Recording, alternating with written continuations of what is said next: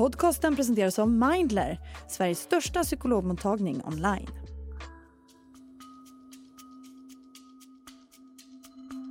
Den 17 maj 2022 undertecknade dåvarande utrikesminister Ann Linde Sveriges ansökan om NATO-medlemskap. Sedan dess har processen för ett inträde varit snårig, bråkig och full av hinder.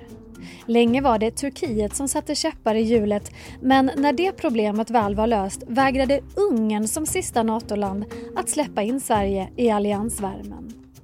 Nu har det sista motståndet fallit. Den 26 februari 2024 röstade det ungerska parlamentet ja till svenskt medlemskap. 188 igen,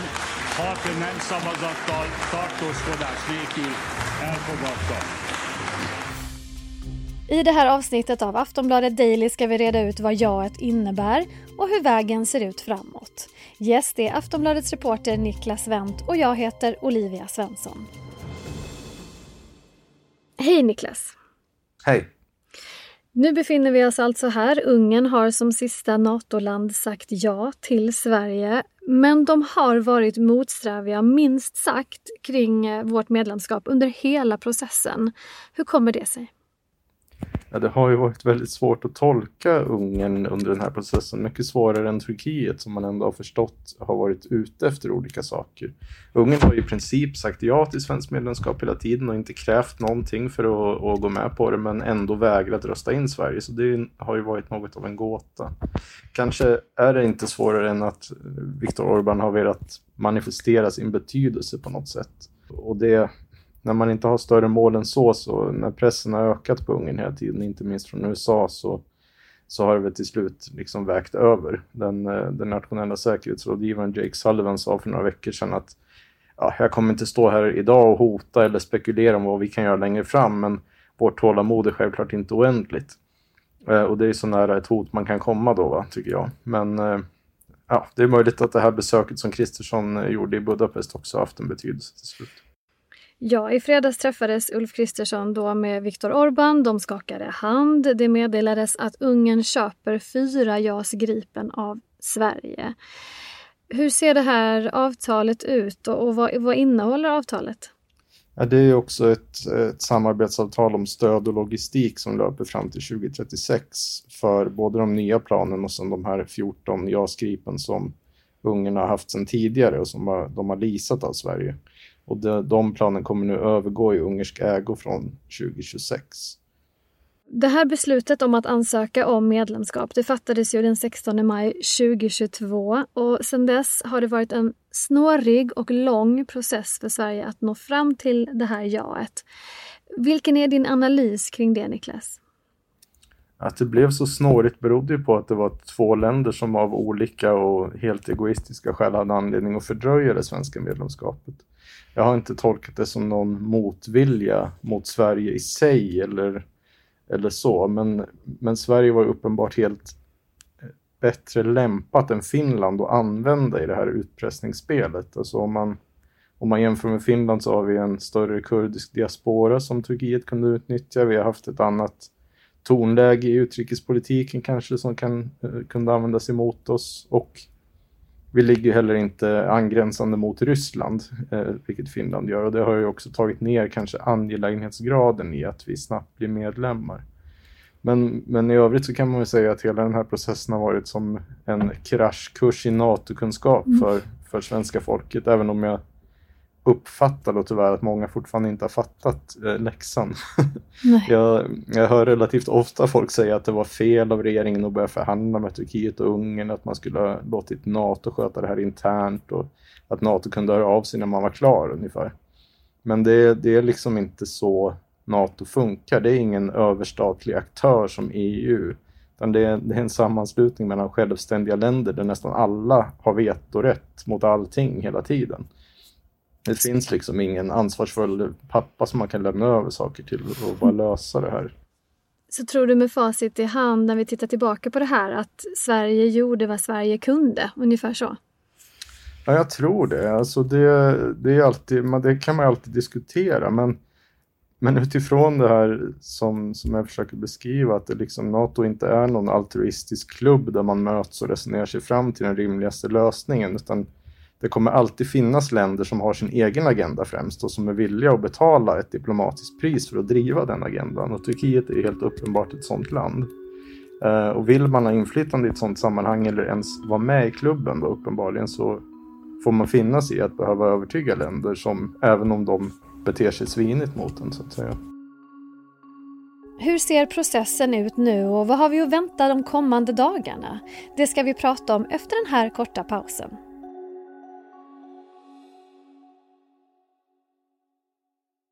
Den riktiga symbolen för när vi blir medlemmar i Nato kommer vara när Sveriges flagga hissas vid Natos högkvarter i Bryssel.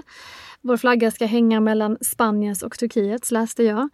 Men, men hur ser vägen till den här symboliska flaggningen ut? Vad har vi att vänta de, de kommande dagarna? Ja, när, när Ungerns parlament har ratificerat och, och presidenten har skrivit under den här ratificeringen så skickas det då till USAs utrikesdepartement. För USA är depositarie för det här fördraget som det heter då. Eh, och när det är inne där så kommer NATOs generalsekreterare bjuda in Sverige att ansluta till Nordatlantiska fördraget. Sverige skriver under sitt anslutningsdokument och lämnar det till USAs utrikesminister och när han har fått pappret så är Sverige medlem.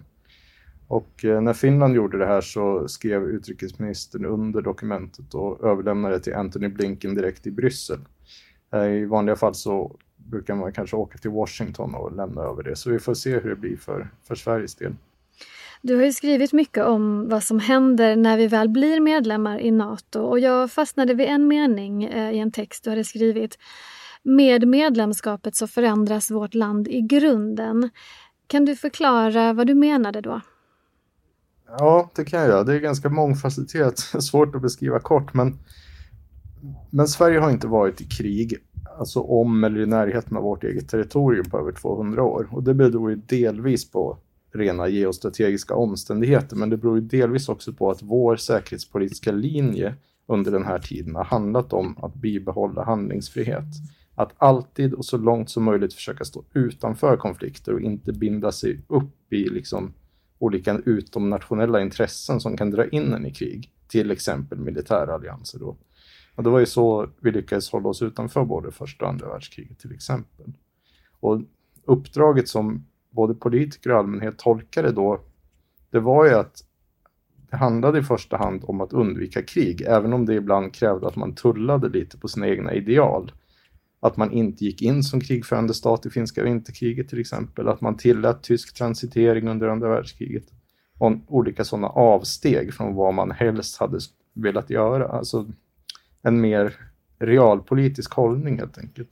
Mm. Och nu har vi under ganska lång tid gått mot vad jag skulle kalla en mer moralistisk hållning som, som innebär att vi ser oss ha ett ansvar också för andras säkerhet. Att vi ska stå upp för demokratiska värden tillsammans med andra demokratier och så vidare. Och NATO-medlemskapet blir på något sätt ändstationen för den förflyttningen men med en realpolitisk knorr. Att i grunden finns ju också tanken att krig förebyggs genom att NATO är så starkt att det inte är lönt att angripa alliansen. Och i den meningen så ger ju Sverige ytterligare tyngd till den avskräckningen genom vårt medlemskap. Då. Men, men det är ändå en ganska fundamental förändring. Från att ha kunnat stå utanför konflikter, även de som var alldeles in på knuten, så har vi nu liksom riggat oss för att omedelbart dras in i konflikter istället. Och det gäller ju även ganska långt bort. Alltså Svarta havet, Rumänien, Island, alltså i något extremfall liksom Kalifornien. Eh, så det är ett ganska stort skifte ändå. Ja, du har ju skrivit om de här olika kraven som ställs på Sverige när vi blir medlemmar. Uppdrag som vi kommer behöva delta i, förband som ska ställas under NATO-befäl bland annat. Vilket krav kommer vi svenskar att märka av mest, tror du? Mest och först kanske? Ja, alltså konkret så kommer de flesta nog inte märka så stor skillnad i och med att insatser utomlands och sånt kommer göras av anställd personal i Försvarsmakten. Eh, så det kommer inte involvera liksom folket på djupet på det sättet. Men vi kommer väl märka av att försvaret kommer kosta mer framöver och det är egentligen inte kopplat till NATO. Det hade vi nog behövt dra på i alla fall och kanske ännu mer då. Men det är en kostnad som, som kommer ligga framför oss som vi inte kommer ifrån. Och vi kommer kanske märka att Sverige deltar i andra typer av insatser utomlands än vi gjort förut. Alltså det, det kan man ju tänka sig att pressen blir hårdare på ett allierat land att delta i sånt som vi som alliansfritt land kanske hade dragit oss för. Men det är väl mer en spekulation. Hur tror du att Ryssland kommer att reagera på Sveriges medlemskap nu? Det är ju en fråga som många har ställt sig och många, som många har varit väldigt nyfikna på. Kommer det att innebära något, något ökat hot från Ryssland? Nej, det har jag väl svårt att se. Alltså, Ryssland har väl redan räknat in oss i fiendelaget och vi har ju liksom Eh, uppenbart ställt oss emot Ryssland och Rysslands intressen och försökt motverka dem på alla sätt vi kan genom att skänka vapen och, till Ukraina och sånt där.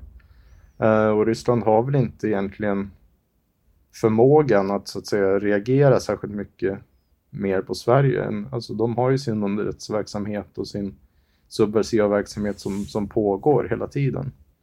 Uh, men det är klart att de på längre sikt har de ju ambitionen att, att uh, sätta upp fler militära styrkor i vårt område eller runt Östersjön och sådär.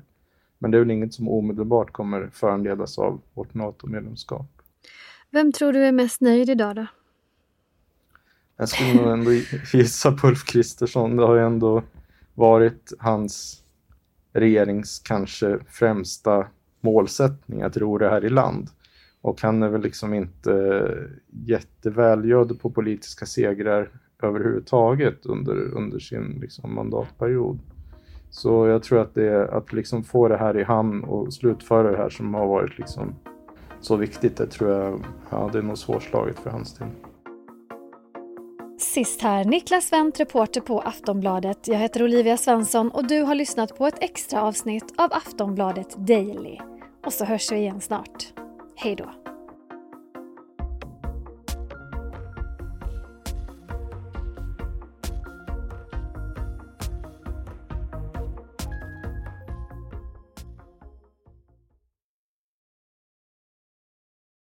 Du har lyssnat på en podcast från Aftonbladet.